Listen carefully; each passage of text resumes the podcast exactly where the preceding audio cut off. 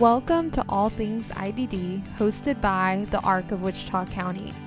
This podcast is a place where we will be sharing resources for those with intellectual and developmental disabilities and their families, raise awareness, as well as create a space for stories by and about those with disabilities. Today we have Carissa. She is a mom who shares with us about advocating for her child in the local school district, both in the past and currently. Carissa, welcome to All Things IDD. Thank you for being here. Thank you. I love that title. Thanks. yeah, it's like, man, what can we call this that will encompass everything? Well, yeah, all things. huge umbrella. That's great. Made it easy for ourselves. Um, yeah, so I wanted to have you here today just to talk about you as a parent of a child with disabilities. So, do you mind telling me just a little bit about yourself and your family? Sure. Um, so I am a photographer. Um, I pretty much work at home for the most part, but I have a husband that is on the road all the time, and we have two girls, one who's 21 and one that's 15. Our 21 year old is um, Sierra, and she does have IDD. She has a genetic mutation um, that, as of right now, no one in the world has, so she's pretty unique. Um, but it does cause epilepsies, and that's something that we have. Um, had and have gotten has gotten worse over the past 15 years.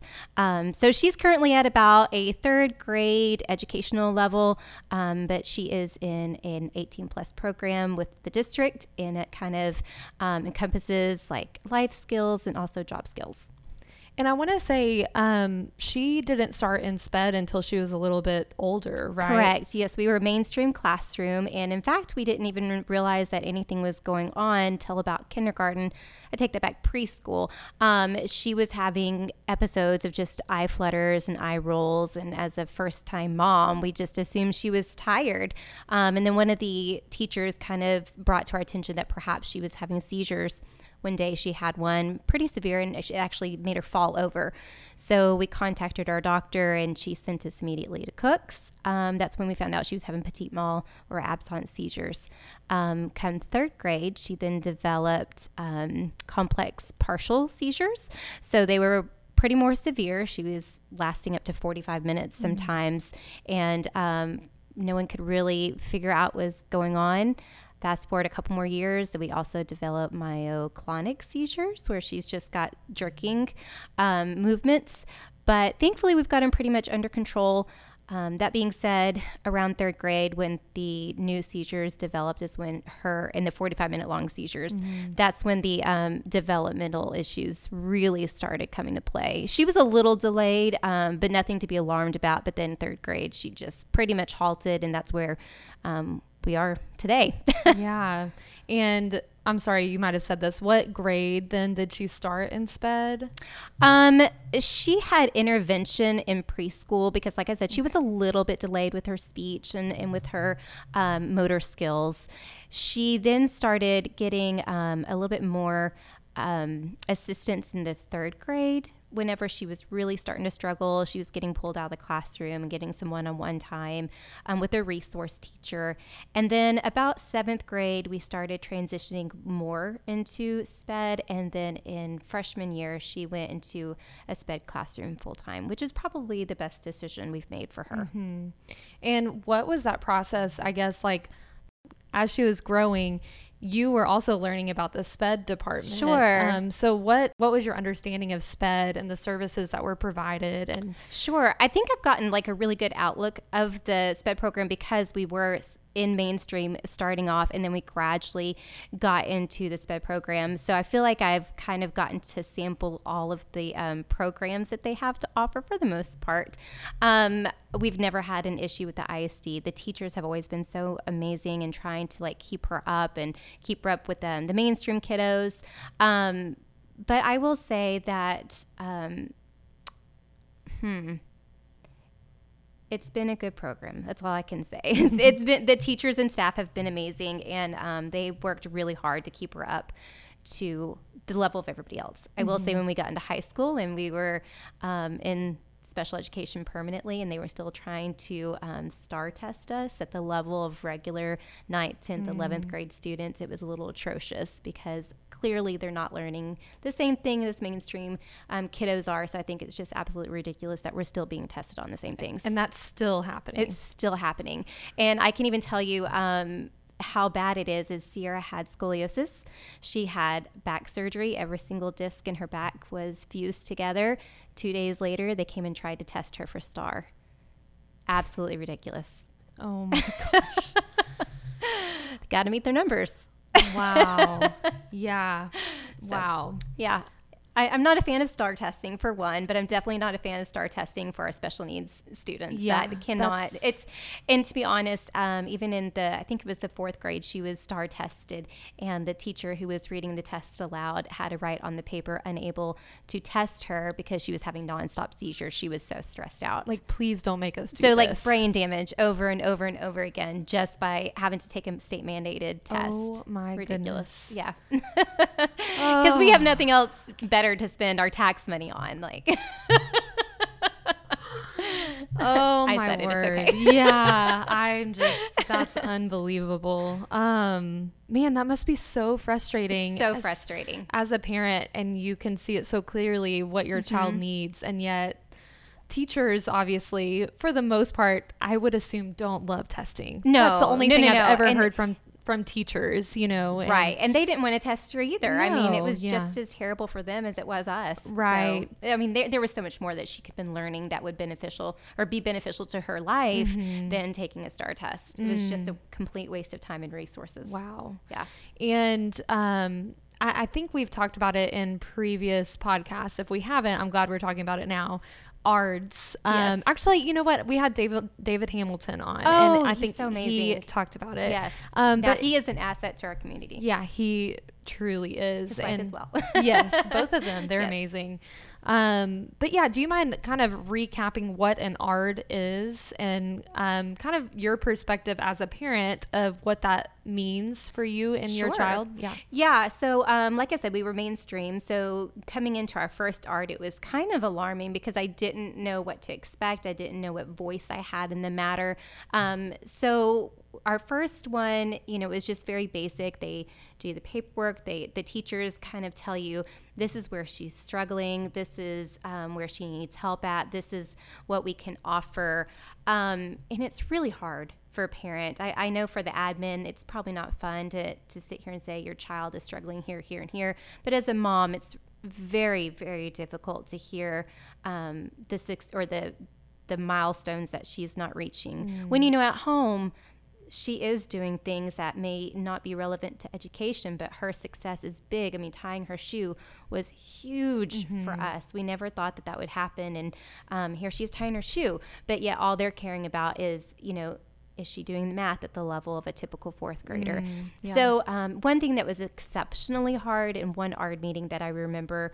Um, was the fact that we went ahead and said yes she needed help with her STAAR test like she was getting her um, test read aloud to her but a stipulation of that was she was not allowed to go um, and don't quote me i can't remember exactly the words but she was not allowed to go to a state college um, because at her first year because she had to have assistance on her STAAR test. She could do like a junior college but she couldn't go to a state college now i hope to goodness that's changed Yeah. uh, and I and don't quote me. I don't know the particular words because by this time I'm hearing you know the Charlie Brown teacher because I'm Yeah. so upset. Um, but it did have something along those lines. And just hearing that my fourth grader could not attend a state college, it, that was heartbreaking because you know I'm I'm just trying to accept the fact of where we're at right now and how do we get her services that we need to hear that her future is already crumbling because of this decision that I'm having to make right now Yeah. that was rough. Oh. But as far as ARDs go, um, for the most part, they are very helpful. But one thing that I didn't know, and I want other parents to know, is that you can advocate for your child. You can voice concerns. You can have other members of your community in those ARD services or, or ARD meetings with you. So you can have people like the ARC there that can help kind of advocate for your child. You can have a voice if you say, No, I don't feel like that's enough um, speech therapy. Uh, we need to push for more. You do have that right to have that voice. You don't have to just take what the district is telling you. Mm-hmm. Because as much as they, I mean, their job is to care for your child, but they're also looking at a whole district of kids. Sure. And so, and resources are small. Sure. And so, I mean, they're, they're, I, I believe doing the best that they are given, Agreed. but, um, yeah, the importance of a parent saying, no, no, no, I know my child yes. and this is what she needs. Yes, absolutely. And um, do you feel like it, whenever you have um, kind of come back maybe against something that they were saying or pushing for something more, how do you feel like it's been received? Um, I would never, I would say it's never really been um, too big of issue. The only problem that I ever had was um, with our career education center in Wichita Falls.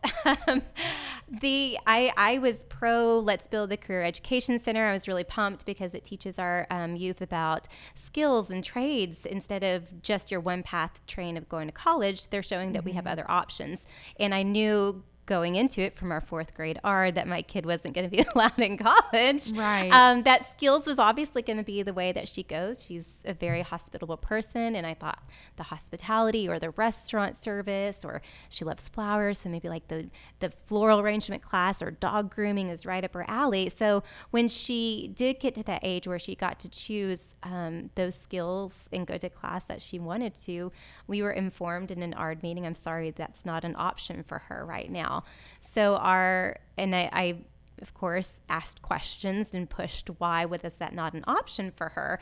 And um, they just said it's just not an option at this time. So after pushing even further, um, they were pretty much nervous about our special education kiddos um, being around heavy equipment, sharp knives, etc. And I totally understand.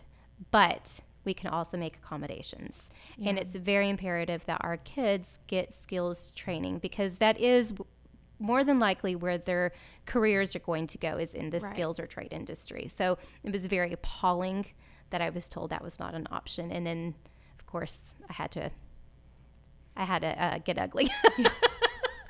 Well, you had to I be, had to advocate. be mama bear. Yes, and I did. I did. You know what Sierra is capable of. Sure. And maybe not what she's capable of at this moment, but you can see her potential. Absolutely. And so I love that yeah, you weren't accepting of what they were presenting mm-hmm. and you know, that that was a really difficult um, experience, I guess, from my end. Yes. Being with the ARC and um, doing what I could to support you in that. Um, it just it it was difficult because it it wasn't presented from the beginning like Correct. you're saying of like Correct. if if her path wasn't college then then these job skills would be mm-hmm. the perfect solution to mm-hmm. that and that wasn't an option either so it was right. like well what do you expect right. then of her right um, and that goes into the same struggle that we're having to this very day is um, they closed down two schools to combine them into the cec center but yet they forgot about our children. Mm-hmm. And we are still at one of those schools that was supposed to get closed down. The severely profound handicapped kids are in a shooting range at an old school that has a center block building with no windows. It's terrible. So I wasn't aware of that. Yeah, so, mm. we um, we were definitely a second after an afterthought of this situation. Mm-hmm. Um, it was kind of like the mood had been made, and then it was, oh crap, what do we do with these kids? That's mm-hmm. what it felt like as mm-hmm. a mom that we weren't thought of to begin with. And if I would have known from the very beginning that our children were not involved in that des- in that decision, then I would have caused alarm w- way prior. But I put trust in our district, and when they said all classes from you know, these two schools are going to go to the CEC. Mm-hmm. I just took that for face value and thought that meant our kids too. Sure. Which is no fault of yours. Like, right. that's, hey, this is what we're doing. Yes. Therefore, it includes my child. So, right.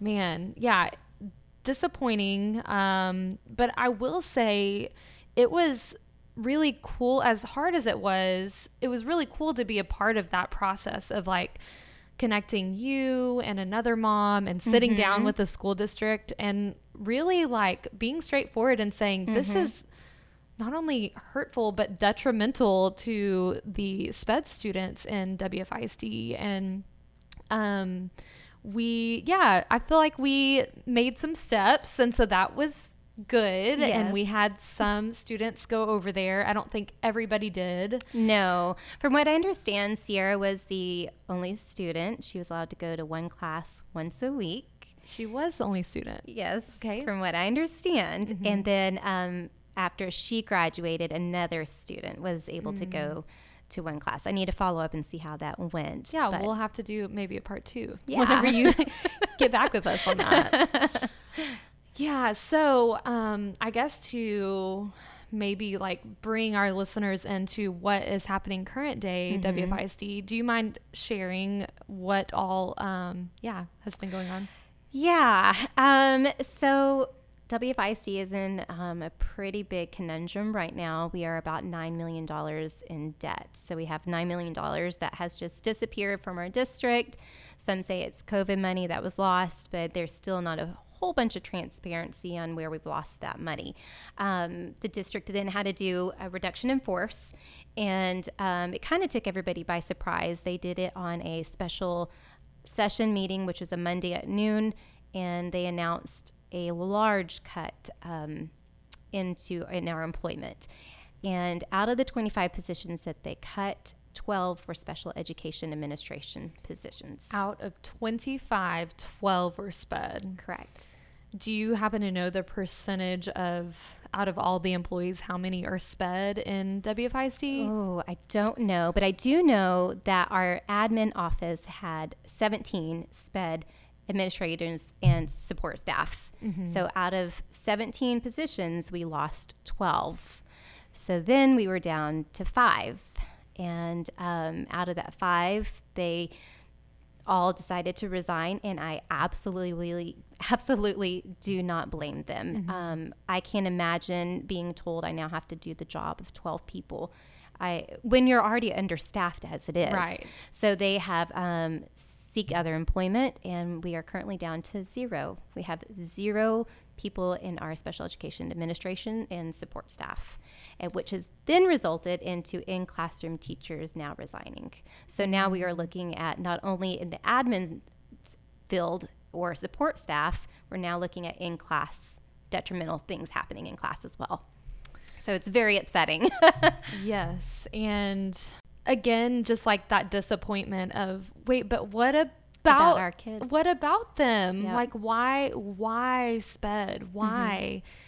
And yeah, it's just it's heartbreaking and I just I can't understand how as those cuts are being made and I'm not in the room and I'm not having to bear the weight and responsibility sure. of all of this, but man, that just yeah, in an already understaffed, mm-hmm. what I think parents would probably say is an understaffed um, department, yeah, to cut that much of it, and right. yeah, is just hard to understand. Right. And I think that's what parents are trying to get to the bottom of, um, of why. Just mm-hmm. explain why. Where is this money, and why SPED? Why? And um, also, isn't SPED funded through grants? Yes Yes. So um, the IDEA grant, which is Individuals with Disability Education Act. Act. Thank you. Maybe I think that's correct. Sure. Um, gives um, ISDs funding so we don't have this issue. So we aren't losing our special education departments and um, that we're able to fund them correctly so our kids are getting the support that they need. So i think that's where a lot of us parents are confused and where some transparency would be nice because we do know we are getting all this kind of funding and grants through these programs that should be used for our department. Mm-hmm. so i'm not quite understanding where they're thinking a reduction in staff in our department is helpful if they're not actually getting paid out of the pot of the grand yeah, scheme of the IC. we're getting fix the deficit. Right. We're is. getting paid out of a completely different pot. And if they have an idea of like, well, maybe they're going to put different kinds of special education salaries coming from this um, grant, they also have to remember that certain positions can't file for Medicaid. The kids that ha- are a- eligible to be filed for Medicaid, certain positions can file for that. And then that Medicaid money goes into the grand pot of the whole ISD. So mm. they essentially are shooting themselves in the foot if they're putting certain individuals into this, getting paid by this IDEA grant. They're not helping themselves at all. If anything, it's actually taking money away from the ISD. Mm-hmm. So I feel like, um, I mean, obviously, I'm not in the room. I don't have the budget. I don't have the spreadsheets. Sure. And I feel like that's probably where we're at right now. I feel like after our pleas and beggings to the board, they have opened up and they realized what kind of um, situation, a dire situation that we're in. Mm-hmm. And I, I, feel like they're probably um, looking into the budget and trying to see how to make this work. At least I hope so. Yeah, we should find I mean, out Monday. and we this is today is June 9th, and so we have a couple of months yes. to figure it out. Um, but i mean sped services um, the sped department is crucial to so many kids in our in our area. And sure like something has to be done. There has to be a solution. We so. have 2100 special education students in our district. So and for us zero people leading it exactly at this moment. Exactly. And i think the staff um, is probably equally as upset as we are because um, these admin and support staff you know give our teachers the training that they need to be able to have communications with our kiddos or if we have a kid that maybe can't communicate these the support staff comes in and comes up with ways to help with that communication um, or tells about new laws that we need to know about so i think they are equally as frantic and scared as we are mm-hmm. because they obviously want to provide the best for those children um, yeah. and they don't have the support to do that right now which is like you said there's been teachers that are like i, I can't do this i was mm-hmm. already having a hard time i saw um, one teacher posting on a Facebook group that we're in of like, yeah, I, I tried and I already felt that I didn't have the proper support I needed. So it's right. just, it's, it would be impossible for me to do my job well. Right. Um, which is just heartbreaking because yeah, we have really good teachers and mm-hmm. we don't mm-hmm. need another reason for teachers to walk away from the profession. So I um, know of, I mean, just a handful of the ones that I personally know and what they brought to our district them being gone is going to be detrimental to our mm-hmm. our admin. I mean, that's just all there is to it. We've mm-hmm. they came in with doctorate degrees and um, so much experience. I mean, one of them got my kiddo a job, mm-hmm. and those individuals are no longer here. It's it's gonna hurt the system overall. And maybe if you have younger kids right now, you may not feel it as much, but as this district grows and this problem continues, it's going to get bad. Which I'm glad you brought that up because what would you encourage other parents? So Sierra's 21, mm-hmm. right? She's at the very end. We're almost out of it. Yeah, which thank you for still being a voice for these kids because you could just check out. Like, I know. You know what? I, we have another year and then we're done. But you're you're still here and you're still fighting for her and all of the other kids. Like it gives me chills. Thank you. yes. Thank you. Yes. Um Don't.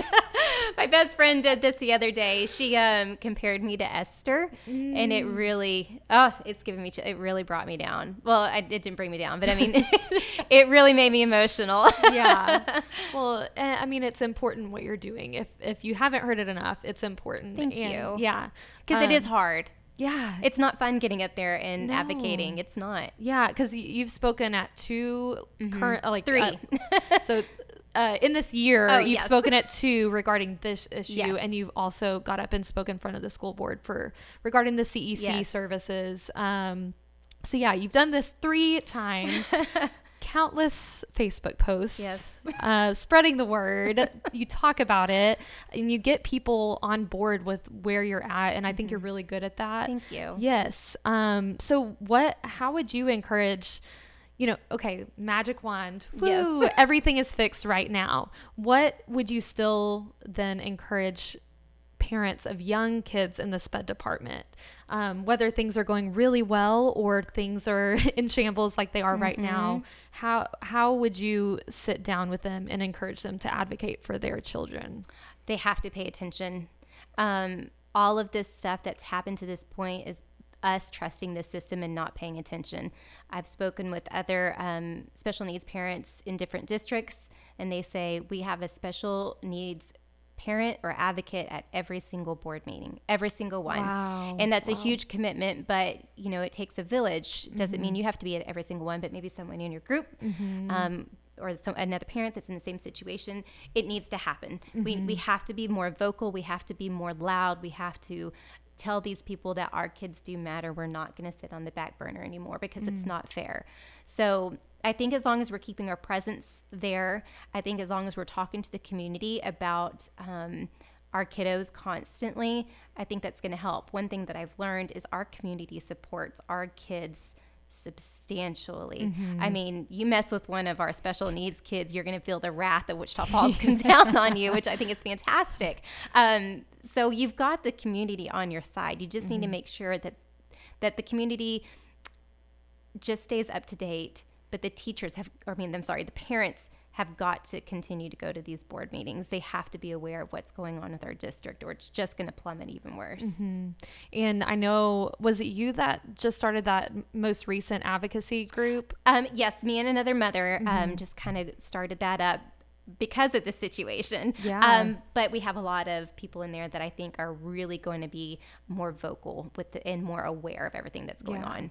Which I love, yeah, that you're pulling information from other districts. Okay, what are y'all doing Uh-huh. to hold the school district accountable? And I love like pieces like that of okay, we're going to be at every board meeting. And I think having a Facebook group like y'all have created um, and getting more people on board is gr- a great first Mm-hmm. step. Um, is that a link that we can include for people to join? Is it a private group? It is a private group. Um, I can see about, you know, well, obviously you can um, try to join, and uh, I don't admin it, uh, the other lady does, but Okay. I'm sure as long as you put in there, you know, why there's reasoning b- behind it. Um, Mm-hmm. We're not wanting just a whole bunch of random people in it because we do want to keep it about business and getting solutions and not fluff.